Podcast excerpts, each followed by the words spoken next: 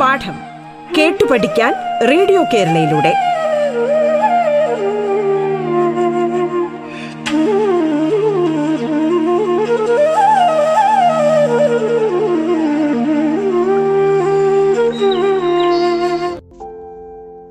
എന്റെ പേര് സുനിൽ കുമാർ കാസർഗോഡ് ജില്ലയിലെ Kayyur government vocational higher secondary സ്കൂളിലെ ഫിസിക്സ് അധ്യാപകനാണ്. ഭൗതിക ശാസ്ത്രത്തിന്റെ കഴിഞ്ഞ ക്ലാസ്സിൽ നമ്മൾ മ്യൂച്വൽ ഇൻഡക്ഷൻ ട്രാൻസ്ഫോമറുകളുടെ പ്രവർത്തനം എന്നിവ മനസ്സിലാക്കി. സമീപസ്ഥങ്ങളായി സ്ഥിതി ചെയ്യുന്ന രണ്ട് കമ്പിച്ചുരുളുകളിൽ ഒന്നിലെ വൈദ്യുത പ്രവാഹ ദിശയിലോ തീവ്രതയിലോ മാറ്റമുണ്ടാകുമ്പോൾ അതിനു ചുറ്റുമുള്ള കാന്തിക ഫ്ലക്സിന് മാറ്റമുണ്ടാകുന്നുവെന്നും ഇതിന്റെ ഫലമായി രണ്ടാമത്തെ കമ്പിച്ചുരുളിൽ ഒരു ഇ എം എഫ് പ്രേരിതമാകുന്നു എന്നും നമ്മൾ മനസ്സിലാക്കി. ഈ ഒരു പ്രതിഭാസമാണല്ലോ മ്യൂച്വൽ ഇൻഡക്ഷൻ. എന്നാൽ ഒരു സോളിനോയിഡിൽ വൈദ്യുതി പ്രവഹിക്കുമ്പോൾ ഉണ്ടാകുന്ന ഫ്ലക്സ് വ്യതിയാനം അതേ ചാലകത്തിൽ വൈദ്യുത പ്രവാഹത്തെ എതിർക്കുന്ന ദിശയിൽ ഒരു ഇ എം എഫ് ഉണ്ടാകാൻ കാരണമാകുന്നു.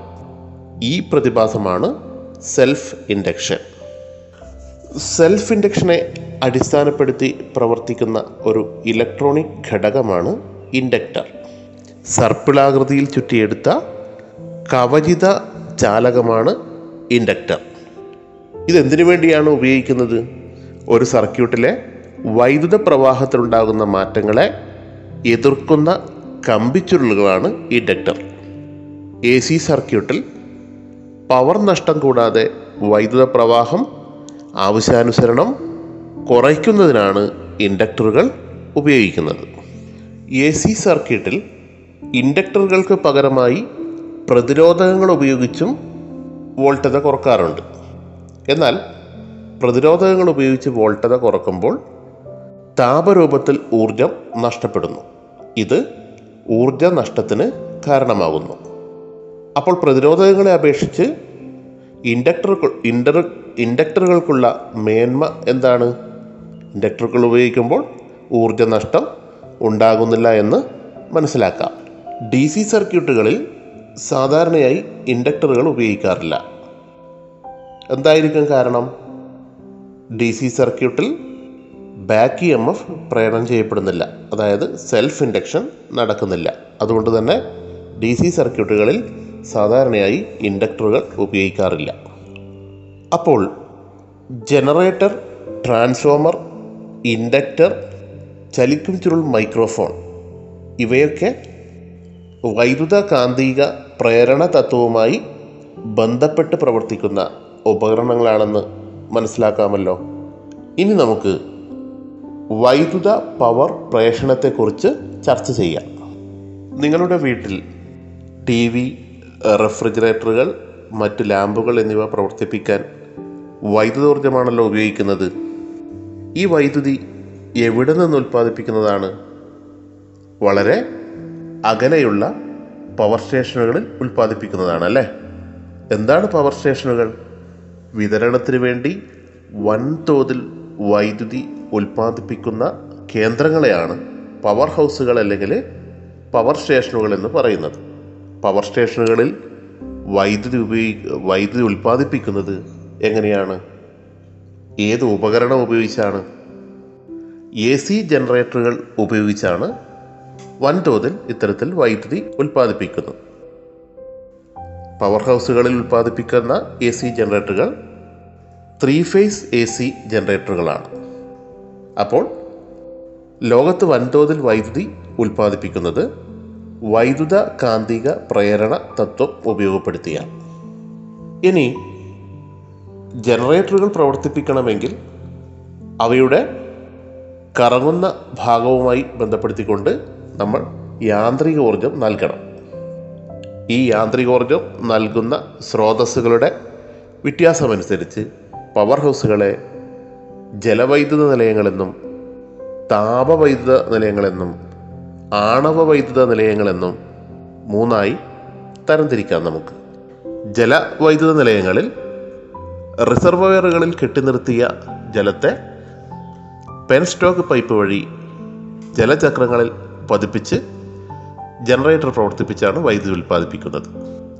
താപവൈദ്യുത നിലയങ്ങളിൽ കൽക്കരി ഡീസൽ തുടങ്ങിയ ഇന്ധനങ്ങൾ കത്തിക്കുമ്പോഴുണ്ടാവുന്ന താപോർജം ഉപയോഗിച്ച് ജലം തിളപ്പിച്ച് നീരാവിയാക്കുന്നു. നീരാവിയുടെ ശക്തി ഉപയോഗിച്ച് ടർബൈൻ പ്രവർത്തിപ്പിച്ച് വൈദ്യുതി ജനറേറ്ററുകൾ ഉപയോഗപ്പെടുത്തി വൈദ്യുതി ഉൽപ്പാദിപ്പിക്കുകയാണ് ചെയ്യുന്നത്. ആണവ വൈദ്യുത നിലയങ്ങളിൽ ആണവോർജമാണ് ജനറേറ്റർ പ്രവർത്തിപ്പിക്കാൻ ഉപയോഗപ്പെടുത്തുന്നത്.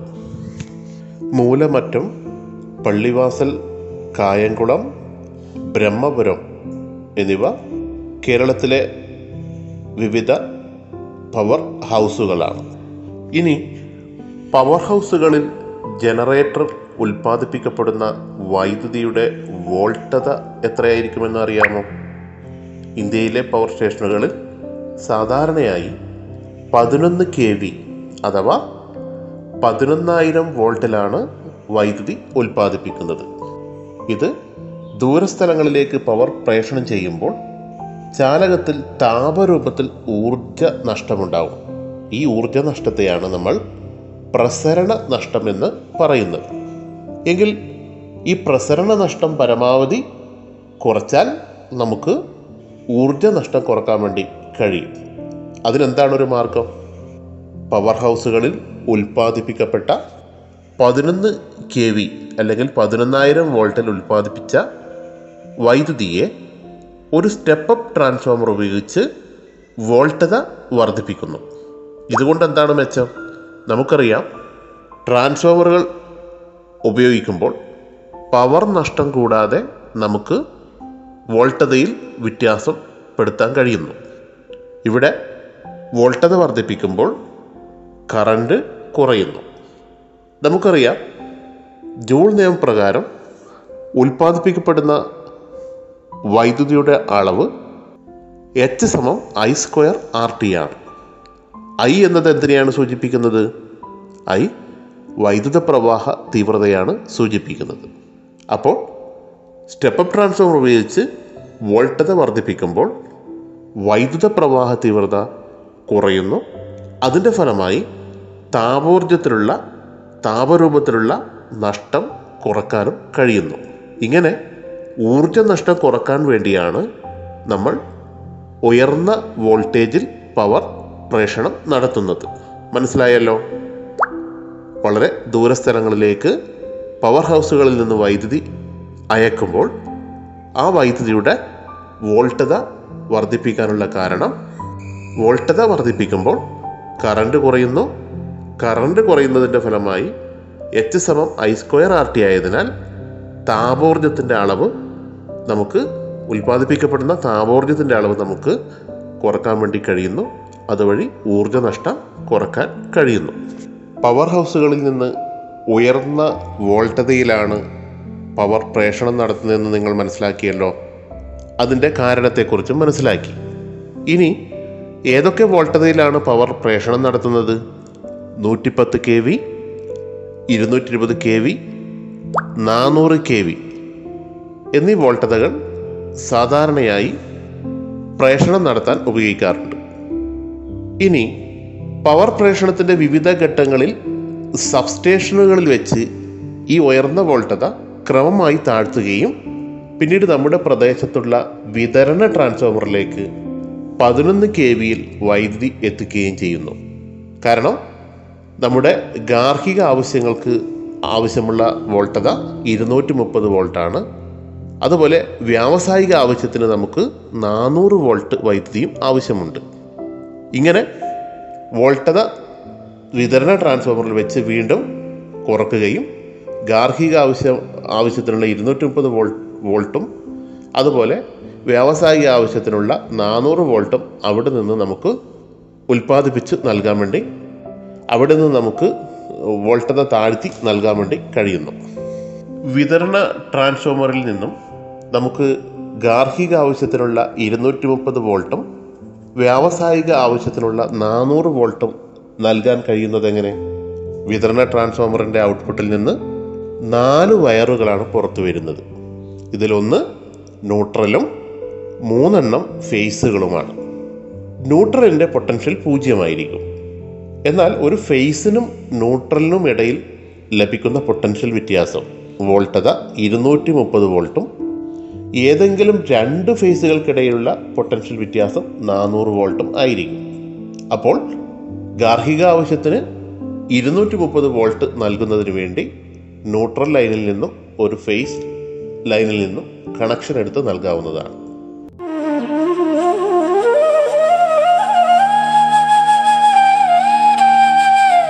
പാഠം കേട്ടു പഠിക്കാൻ റേഡിയോ കേരളയിലൂടെ. പാഠത്തിൽ ഇനി ഇടവേള. പാഠം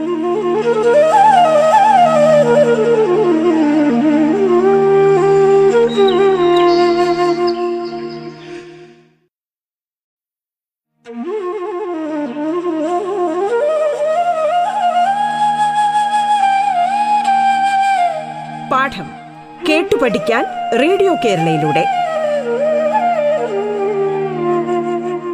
തുടർന്ന് കേൾക്കാം പാഠം.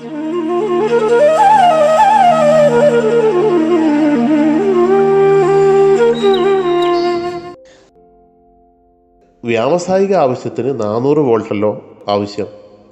അതിനായി ഫേസ് ലൈനുകൾക്കിടയിൽ നിന്നും കണക്ഷൻ നൽകുന്നു.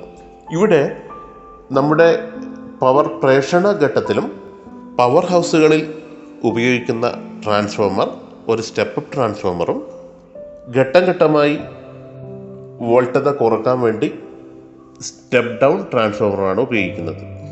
വിതരണ ട്രാൻസ്ഫോമറും ഒരു സ്റ്റെപ്പ് ഡൗൺ ട്രാൻസ്ഫോമർ ആയിരിക്കും. ഇനി ഗാർഹിക ആവശ്യത്തിന് ന്യൂട്രൽ ലൈനിൽ നിന്നും ഫേസ് ലൈനിൽ നിന്നും കണക്ഷൻ എടുത്ത് നൽകുന്നു എന്ന് നിങ്ങൾ മനസ്സിലാക്കിയല്ലോ. ഗൃഹവൈദ്യുതീകരണ സർക്യൂട്ടിന്റെ ചിത്രം നിങ്ങളുടെ ടെക്സ്റ്റ് ബുക്കിൽ നൽകിയിട്ട് നൽകിയത് ശ്രദ്ധിച്ചിട്ടുണ്ട് ശ്രദ്ധിച്ചിട്ടുണ്ടാകുമെന്ന് കരുതുന്നു. ഇവിടെ ആദ്യമായി വീട്ടിലേക്ക് കണക്ഷൻ നൽകുന്ന അല്ലെങ്കിൽ വൈദ്യുതി നൽകുന്ന ഇത് എവിടെ എവിടത്തേക്കാണ് കണക്ഷൻ നൽകുന്നത്? കിലോ വാട്ട് അവർ മീറ്ററിലേക്കാണ് പിന്നീട് main fuse main switch E L C B അതുപോലെ എം സി ബി വിതരണ ബോർഡുകൾ. തുടർന്ന് അവിടെ നിന്നും വിവിധ ഉപകരണങ്ങളിലേക്കും കണക്ഷൻ നൽകുന്നതായി കാണാം. മാത്രമല്ല ഗൃഹവൈദ്യുതീകരണ സർക്യൂട്ടിൽ സ്വിച്ചുകളും ഫ്യൂസും ഒക്കെ ബന്ധിപ്പിച്ചിരിക്കുന്നത് ഏത് ലൈനിലാണ് ഫേസ് ലൈനിലാണ് അല്ലേ? സ്വിച്ചുകൾ ബന്ധിപ്പിക്കുന്നത് ഫേസ് ലൈനിലാണ് അതുപോലെ ഫ്യൂസ് ബന്ധിപ്പിക്കുന്നതും ഫേസ് ലൈനിലാണ് ഇനി ഗൃഹവൈദ്യുതീകരണ സർക്യൂട്ടിൽ ഉപകരണങ്ങൾ ബന്ധിപ്പിച്ചിരിക്കുന്നത് ഏത് രീതിയിലാണ്? ചിത്രത്തിൽ നിന്ന് നമുക്ക് മനസ്സിലാക്കാം. ഗൃഹവൈദ്യുതീകരണ സർക്യൂട്ടിൽ ഉപകരണങ്ങൾ ബന്ധിപ്പിച്ചിരിക്കുന്നത് സമാന്തര രീതിയിലാണ്. ഇതുകൊണ്ടുള്ള പ്രയോജനം എന്താണ്? ഗൃഹ വൈദ്യുതീകരണ സർക്യൂട്ടിൽ ഉപകരണങ്ങൾ സമാന്തര രീതിയിൽ ബന്ധിപ്പിച്ചതുകൊണ്ട് നമുക്ക് ഓരോ ഉപകരണത്തെയും പ്രത്യേകം പ്രത്യേകം നിയന്ത്രിക്കാൻ കഴിയുന്നു. ഇനി ഗൃഹവൈദ്യുതീകരണ സർക്യൂട്ടിൽ ന്യൂട്രൽ ലൈനും ഫേസ് ലൈനും അല്ലാത്ത മൂന്നാമത്തെ ഒരു ലൈൻ കാണുന്നുണ്ടല്ലോ. ഏതാണിത്? ഇതിനെ എർത്ത് ലൈൻ എന്ന് പറയുന്നു. ഈ എർത്ത് ലൈൻ ബന്ധിപ്പിച്ചിരിക്കുന്നത് ത്രീ പിൻ സോക്കറ്റിലെ എർത്ത് പിന്നുമായിട്ടാണ്. ഇനി ഗൃഹവൈദ്യീകരണ സർക്യൂട്ടിലെ എർത്ത് ലൈൻ ബന്ധിപ്പിച്ചിരിക്കുന്നത് ത്രീ പിൻ പ്ലഗ് സോക്കറ്റിലെ എർത്ത് പിൻ സോക്കറ്റുമായാണ്. ഗൃഹ വൈദ്യുതീകരണ സർക്യൂട്ടിൽ ഉപകരണങ്ങൾ സമാന്തര രീതിയിൽ ബന്ധിപ്പിക്കുന്നത് കൊണ്ടുള്ള പ്രയോജനം നമ്മൾ മനസ്സിലാക്കിയല്ലോ. എന്തൊക്കെയാണ്? ഉപകരണങ്ങളെ ഓരോന്നിനെയും സ്വതന്ത്രമായി നിയന്ത്രിക്കാൻ വേണ്ടി കഴിയുന്നു. കൂടാതെ ഉപകരണങ്ങൾക്ക് അവയുടെ അവയിൽ അവയിൽ രേഖപ്പെടുത്തിയ പവറിൽ തന്നെ പ്രവർത്തിക്കാൻ വേണ്ടി കഴിയുന്നു. ഇതൊക്കെയാണ് സമാന്തര രീതിയിൽ ബന്ധിപ്പിക്കുന്നതുകൊണ്ടുള്ള പ്രധാന മേന്മകൾ. ഇനി ഗൃഹവൈദ്യുതീകരണ സർക്യൂട്ടിൽ മെയിൻ സ്വിച്ചിന്റെ ധർമ്മം എന്താണെന്ന് നോക്കാം. സർക്യൂട്ടിലേക്കുള്ള മൊത്തം വൈദ്യുത പ്രവാഹത്തെ നിയന്ത്രിക്കുക എന്നതാണ് മെയിൻ സ്വിച്ചിന്റെ ധർമ്മം. ഇത് ഗൃഹവൈദ്യീകരണ സർക്യൂട്ടിൽ മെയിൻ ഫ്യൂസിനും ഇ എൽ സി ബിക്കും ഇടയിലായി ക്രമീകരിക്കുന്നു. നമ്മുടെ വീട്ടിലേക്കുള്ള വൈദ്യുത പ്രവാഹം എത്രമാത്രം ഉപയോഗിച്ചിരിക്കുന്നു എന്ന് കണക്കാക്കാൻ ഉപയോഗിച്ച വൈദ്യോർജത്തിന്റെ അളവ് കണക്കാക്കാൻ ഉപയോഗിക്കുന്ന ഉപകരണമാണ് kilo watt hour meter K W H meter. വൈദ്യുതോർജം അളക്കാൻ ഉപയോഗിക്കുന്ന ഉപകരണമാണ് watt hour meter. Kilo watt hour എന്ന യൂണിറ്റിലാണ് വൈദ്യുതോർജം അളക്കുന്നത്. ഇത് യൂണിറ്റ് എന്നും സാധാരണയായി പറയാറുണ്ട്. വൈദ്യുതോർജത്തിന്റെ വ്യാവസായിക യൂണിറ്റ് കിലോവാട്ട് അവർ ആണെന്ന് മനസ്സിലാക്കിയല്ലോ. ആയിരം വാട്ട് അഥവാ ഒരു കിലോ വാട്ട് പവറുള്ള ഒരു ഉപകരണം ഒരു മണിക്കൂർ പ്രവർത്തിക്കുമ്പോഴാണ് ഒരു യൂണിറ്റ് അഥവാ ഒരു കിലോ വാട്ട് അവർ വൈദ്യുതോർജം ഉപയോഗിക്കുന്നത്. വൈദ്യുതോർജം ഉപയോഗിച്ചതിന്റെ അളവ് കിലോ വാട്ട് അവർ മീറ്റർ ഉപയോഗിച്ച് കണ്ടെത്താം. വാട്ട് അവർ മീറ്റർ ഉപയോഗിച്ച് കണ്ടെത്താം എന്ന് നമ്മൾ മനസ്സിലാക്കി. കൂടാതെ നമുക്ക് ഗണിത വാക്യം ഗണിത സമവാക്യം ഉപയോഗപ്പെടുത്തിയും ഉപയോഗിച്ച വൈദ്യോർജത്തിന്റെ അളവ് നമുക്ക് കണക്കാക്കാം. അവിടെ വൈദ്യുതി ഉപയോഗിക്കുന്ന ഉപകരണങ്ങളുടെ പവറും അത് ഉപയോഗിക്കുന്ന സമയവും നമുക്ക് കിട്ടിക്കഴിഞ്ഞാൽ ഉപയോഗിച്ച വൈദ്യോർജത്തിന്റെ അളവ് കണക്കാക്കാം. ഉപയോഗിച്ച വൈദ്യോർജത്തിന്റെ അളവ് അഥവാ കിലോ വാട്ട് അവറിലുള്ള വൈദ്യോർജം സമം വാട്ടിലുള്ള പവർ ഇന്റു മണിക്കൂറിലുള്ള സമയം ബൈ ആയിരം. ഇത് ഉപയോഗപ്പെടുത്തിക്കൊണ്ട് നമുക്ക് ഉപയോഗിച്ച വൈദ്യോർജത്തിന്റെ അളവ് കണക്കാക്കാം. എഴുന്നൂറ്റി അമ്പത് വാട്ട് പവറുള്ള ഒരു ഗ്രൈൻഡർ രണ്ട് മണിക്കൂർ പ്രവർത്തിച്ചാൽ ഉപയോഗപ്പെടുത്തുന്ന വൈദ്യുതോർജത്തിന്റെ അളവ് നമുക്ക് കണക്കാക്കി നോക്കിയാലോ? ഇവിടെ ഉപകരണത്തിന്റെ ആകെ പവർ വാട്ടിലുള്ള പവർ സമം എഴുന്നൂറ്റി അമ്പത് വാട്ടാണ്. അതുപോലെ ഉപകരണം ഉപയോഗിക്കുന്ന സമയം മണിക്കൂറിൽ എത്രയാണ്? രണ്ട് മണിക്കൂർ സമയത്തേക്കാണ് ഉപകരണം ഉപയോഗിക്കുന്നത്. എങ്കിൽ ഈ ഒരു ഗ്രൈൻഡർ ഉപയോഗിക്കുന്ന വൈദ്യോർജത്തിന്റെ അളവ് നമുക്ക് സമവാക്യം ഉപയോഗിച്ച് കണക്കാക്കാം. കിലോ വാട്ട് അവറിലുള്ള വൈദ്യുതോർജം സമം വാട്ടിലുള്ള പവർ ഇന്റു മണിക്കൂർ ബൈ ആയിരം. അപ്പോൾ എഴുന്നൂറ്റി അമ്പത് ഗുണിക്കണം രണ്ട് ബൈ ആയിരം.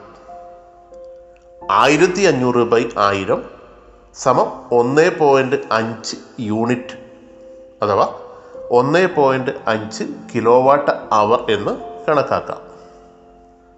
അപ്പോൾ ഇന്നത്തെ ക്ലാസ്സിൽ നമ്മൾ സെൽഫ് ഇൻഡക്ഷനെ കുറിച്ചും വൈദ്യുതി ഉയർന്ന വോൾട്ടത വോൾട്ടതയിൽ പ്രേഷണം നടത്താനുള്ള കാരണത്തെക്കുറിച്ചും അതുപോലെ ഗൃഹവൈദ്യുതീകരണ സർക്യൂട്ട് ഉപയോഗിച്ച വൈദ്യോർജത്തിന്റെ അളവ് കണക്കാക്കുന്ന വിധം അതുപോലെ ഉപയോഗിച്ച വൈദ്യോർജത്തിന്റെ അളവ് കണ്ടെത്തുന്നതിനുള്ള ഉപകരണം എന്നിവയെക്കുറിച്ചൊക്കെ മനസ്സിലാക്കി.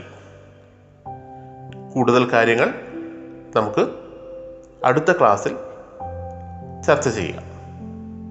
നന്ദി നമസ്കാരം.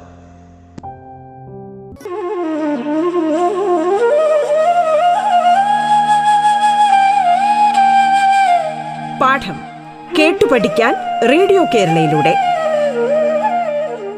പാഠത്തിന്റെ ഇന്നത്തെ അധ്യായം പൂർണമാകുന്നു.